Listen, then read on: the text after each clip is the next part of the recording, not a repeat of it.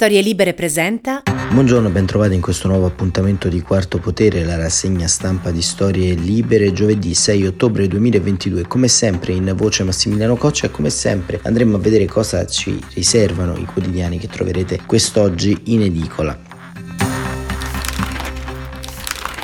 Le grandi manovre di governo e eh, l'attenzione al fronte filorusso interno e alle guerre che si consumano uh, ovviamente in Ucraina e in altre parti del mondo sono i temi principali uh, all'interno uh, di questa giornata. Il Corriere della Sera titola Governo il piano di Meloni, così la Repubblica PNRR Meloni cerca l'alibi e ancora la stampa titola apre sempre sulla uh, leader di Fratelli d'Italia Meloni nessuno scontro con Draghi.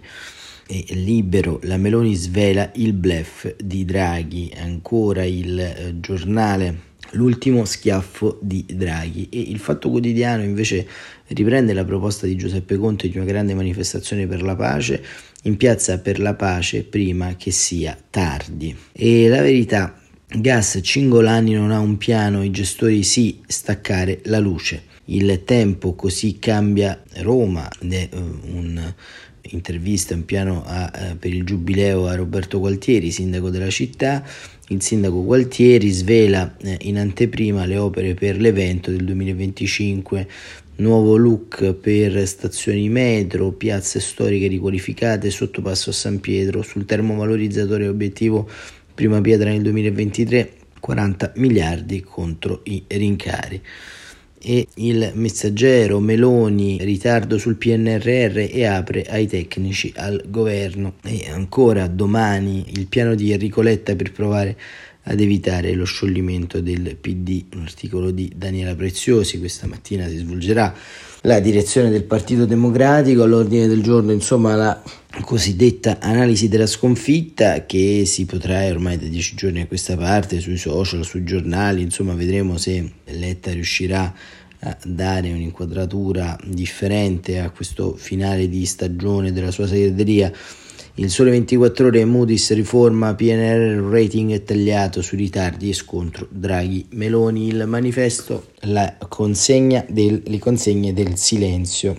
Si parla ovviamente di rider della morte di Sebastian Galazzi, basta con il lavoro a Cottimo a Firenze, eh, lo sciopero dei radar promosso da CGL dopo la morte di Sebastian Galassi in piazza la testimonianza insostenibile il modello dell'algoritmo che impone di essere sempre più veloci il tavolo con Asso Delivery fermo da mesi. Il manifesto appunto dà apertura a questa vicenda eh, ovviamente grave, ovviamente importante. E um, ancora andiamo a vedere eh, gli, gli, ultimi eh, giornali. Il mattino governo Meloni apre ai tecnici, Brasile, il, la qui è la destra a prendere i voti con reddito di cittadinanza e il titolo invece del riformista, il resto del carrino, Meloni e la crisi, troppi ritardi, sarà dura e poi il foglio che ovviamente non ha una prima pagina ma eh, all'editoriale di Claudio Cerasa che dà un po' la linea alla politica di due Meloni. E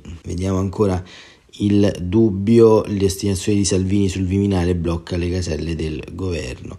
Avvenire, piazza di pace e riprende appunto l'idea della grande manifestazione per la pace lanciata da um, Giuseppe Conte, diciamo tutto il mondo insomma del pacifismo così diciamo italiano. Il mondo dell'associazionismo prepara la mobilitazione contro la logica della guerra, l'Ucraina riconquista altri territori e scopre nuove torture, denti strappati ai prigionieri. E poi nel taglio centrale tra Draghi e Meloni, primo litigio sul PNRR. E queste erano le prime pagine dei quotidiani che come vedete hanno un eh, taglio, un'intesa molteplice su quanto sta avvenendo, insomma i temi sono tutti quanti eh, quelli che abbiamo anticipato, temi centrali e, e soprattutto eh, temi che hanno il pallino intorno alle um, questioni energetiche e alle questioni di composizione del governo. E proprio a questo proposito eh, andiamo a vedere un po' le soluzioni a livello energetico, eh, ne scrive Andrea Bonanni su la Repubblica perché eh, si sta andando verso un accordo europeo per calmierare il prezzo sull'energia, unione sul filo di lana. Perché diciamo oltre il dibattito possiamo dire interno c'è come sempre, c'è come sempre grande lavorio da parte della, appunto, della commissione energia soluzione sul filo di lana. Ecco appunto Andrea Bonanni eh, su Repubblica scrive l'Europa alla Meloni non piace a Giorgia Meloni. Come sempre, nelle settimane nelle convulse che seguono l'emergere di una crisi e precedono scelte difficili, l'Europa dà il peggio di sé. È successo con la crisi finanziaria del 2012, poi con il Covid, poi ancora con la recessione innescata dalla pandemia. Ogni volta alla fine lui ha saputo trovare risposte adeguate, lo scudo anti-spread, il green pass, gli appalti comuni per la sanità e il valore Next Generation EU, ma prima di arrivarci si è assistito regolarmente ad un ben poco decoroso si salvi chi può, che ha visto trionfare la logica degli interessi nazionali tanto care alla leader sovranista dei Fratelli d'Italia. Anche oggi, di fronte alla sostanziale interruzione delle forniture di gas russo, all'impennata dei prezzi dell'energia e all'arrivo dell'inverno, i paesi europei in preda al panico sembrano andare ciascuno per la propria strada. Molti, tra cui l'Italia, invocano un tetto al prezzo del gas per calmierare il mercato ed evitare il dissanguamento. Altri, quelli che hanno più riserve finanziarie da iniettare nell'economia, come la Germania, l'Olanda o la Danimarca, si oppongono perché temono di spaventare i fornitori. Tutti, intanto, Italia compresa, vanno varano sussidi nazionali che però sono molto più consistenti per i paesi che hanno più soldi e quindi distorcono la concorrenza e alterano il mercato interno. Insomma, un esempio concreto di quella Europa delle nazioni in cui l'interesse nazionale prevale su quello comune, in pieno stile sovranista. Ma l'Europa sovranista non può funzionare e infatti non funziona. Il prezzo dell'energia continua a salire e a dissanguare tutti, ricchi e poveri. I paesi della UE, come ha riconosciuto ieri Ursula von der Leyen, continuano a pagare il gas molto più caro di quanto facciano i nostri concorrenti globali, cinesi o americani e gli speculatori continuano a fare miliardi sfruttando le distorsioni di un mercato in cui, tra l'altro, i singoli paesi della UE si fanno concorrenza tra loro invece di sconsorziarsi per acquisti comuni. Perfino la premier italiana in pectore, scoprendo un'inedita vena federalista, è stata spinta a riconoscere che l'emergenza energetica richiede una soluzione a livello europeo. Facile a dirsi, scrive Bonanni, difficilissimo a farsi. La questione energetica è un groviglio di enormi interessi economici, finanziari e strategici, nel quale per di più i dettagli possono rivestire un'importanza capitale. Per risolverla non solo occorre riuscire a comporre questi interessi, ma bisogna anche ottenere dai governi nazionali una serie di deleghe di fiducia che in momenti di crisi è materia quasi introvabile sul mercato politico europeo. Chi fisserà l'eventuale forchetta del tetto del gas? Con quali eh, criteri, tenendo in conto delle, quali, di quali esigenze? Paradossalmente il fatto che l'Italia, che con Draghi è stata la prima a battersi per il tetto del prezzo del gas, si presenti al tavolo europeo con un governo in fieri, la cui strategia futura è un enorme punto interrogativo, non aiuta a semplificare le cose, né aiuta una Germania dove il governo è ben saldo ma privo di una leadership indiscussa come era quella di Angela Merkel, in grado alla fine di mettere in riga gli alleati della coalizione. Come sempre in questi casi i ministri hanno tenuto riunioni a raffica senza cavare un ragno dal buco. La portata delle decisioni da prendere è tale che la mediazione finale toccherà necessariamente ai capi di governo. Questi si riuniscono informalmente domani a Praga per una prima discussione a viso aperto senza che sia prevista alcuna conclusione. Si ritroveranno di nuovo a Bruxelles il 20 e il 21 ottobre e forse in quell'occasione cominceranno a capire che se una soluzione sia a portata di mano. Anche la Commissione riflette le divisioni in atto tra le capitali e si barcamena mettendo sul tavolo proposte parziali che non vogliono scontentare nessuno ma che in realtà scontentano tutti. Alla fine i capi di governo dovranno comunque raggiungere un'intesa, non per buona volontà o spirito di lungimiranza, ma perché, come pure nella crisi finanziaria, in quella pandemica, pure la crisi energetica minaccia la tenuta stessa dell'Europa e del mercato unico. Gli occhiali che correggono l'irriducibile miopia europea sono forniti inevitabilmente dal confronto con la realtà. Conclude Bonanni, ancora una volta il problema dell'Europa non è se si troverà una soluzione, ma quando lo si farà e soprattutto quanto ci sarà costato ogni giorno di questo ritardo.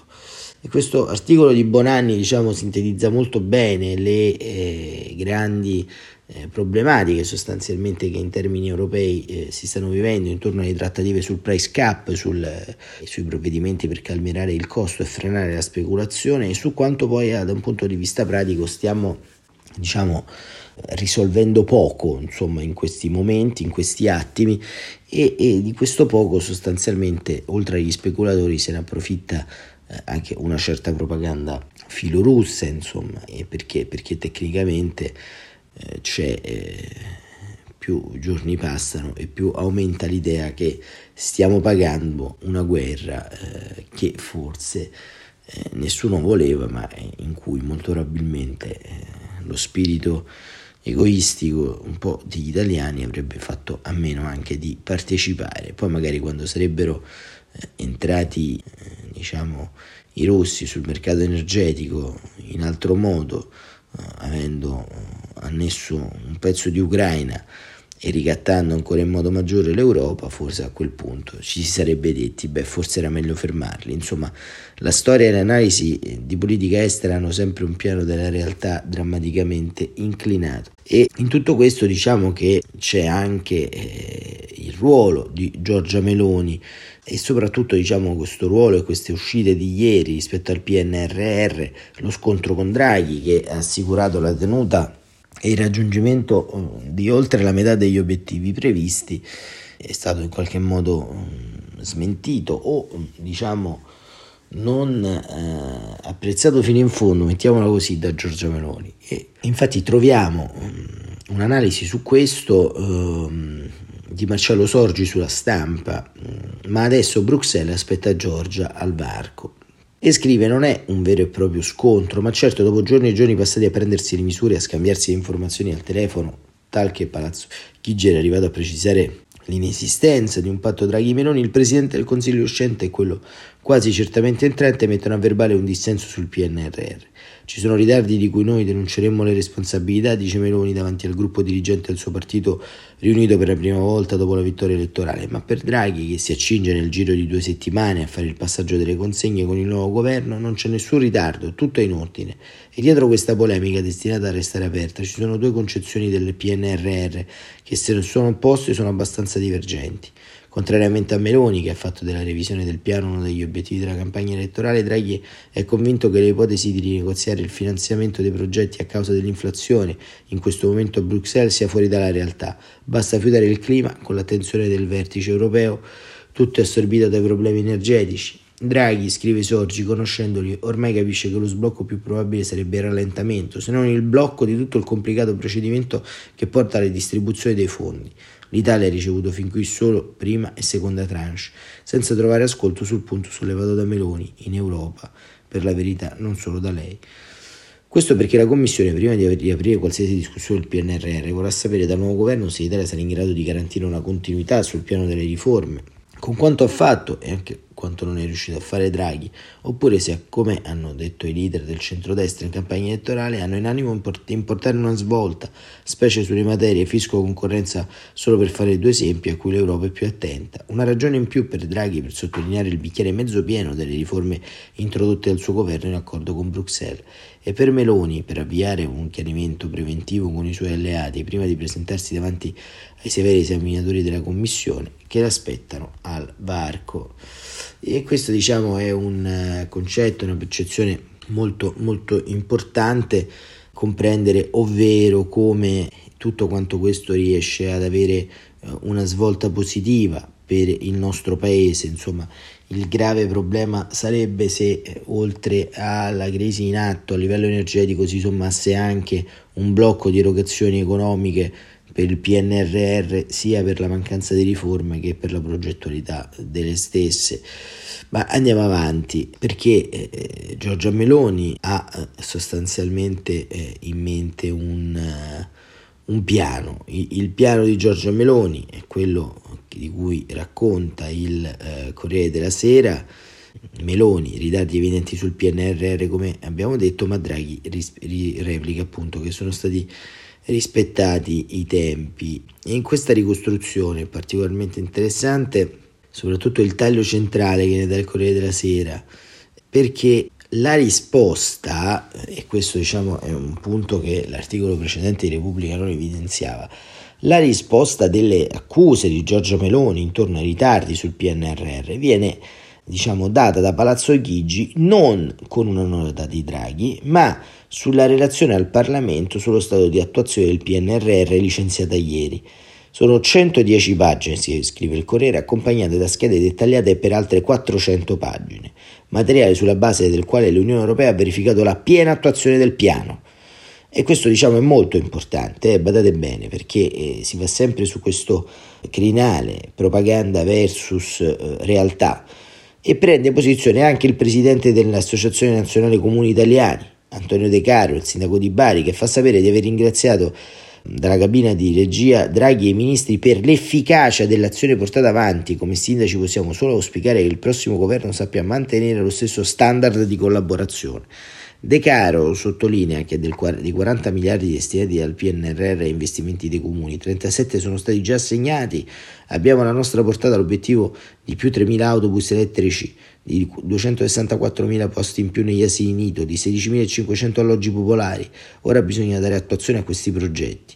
E qui qualche problema c'è, soprattutto al sud e da registrare, scrive il Corriere della Sera, come ieri anche è stato il giorno della polemica di Forza Italia che si è lamentata con Draghi per non essere stata convocata alla riunione, dato che i ministri Gelmini, Carfagni e Brunetta non fanno più parte del partito.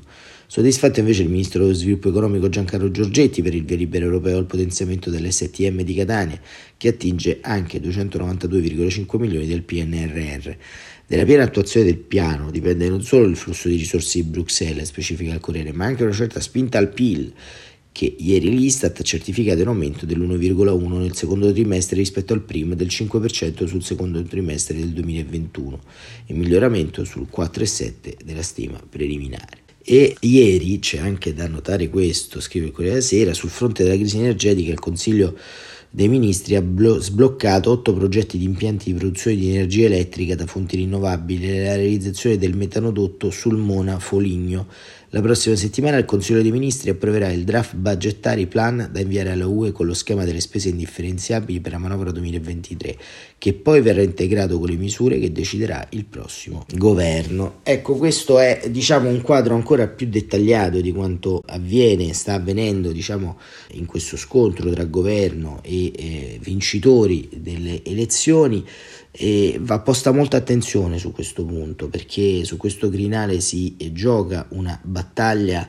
eh, molto, molto complicata che può avere per il nostro paese delle implicazioni anche inaspettate, implicazioni che Giorgia Meloni farebbe bene a eh, considerare e, farebbe anche bene diciamo rispetto all'avviato a non solo mettere le mani, ma soprattutto ad avviare dei tentativi un po' garibaldini di cambiare le carte in tavola anche in perfetta solitudine.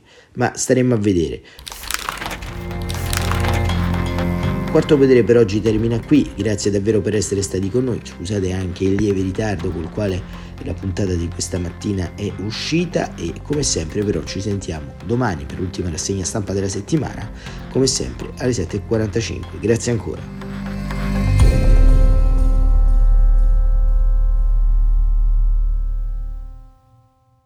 Una produzione storielibere.fm di Gianandrea Cerone e Rossana De Michele. Coordinamento editoriale Guido Guenci.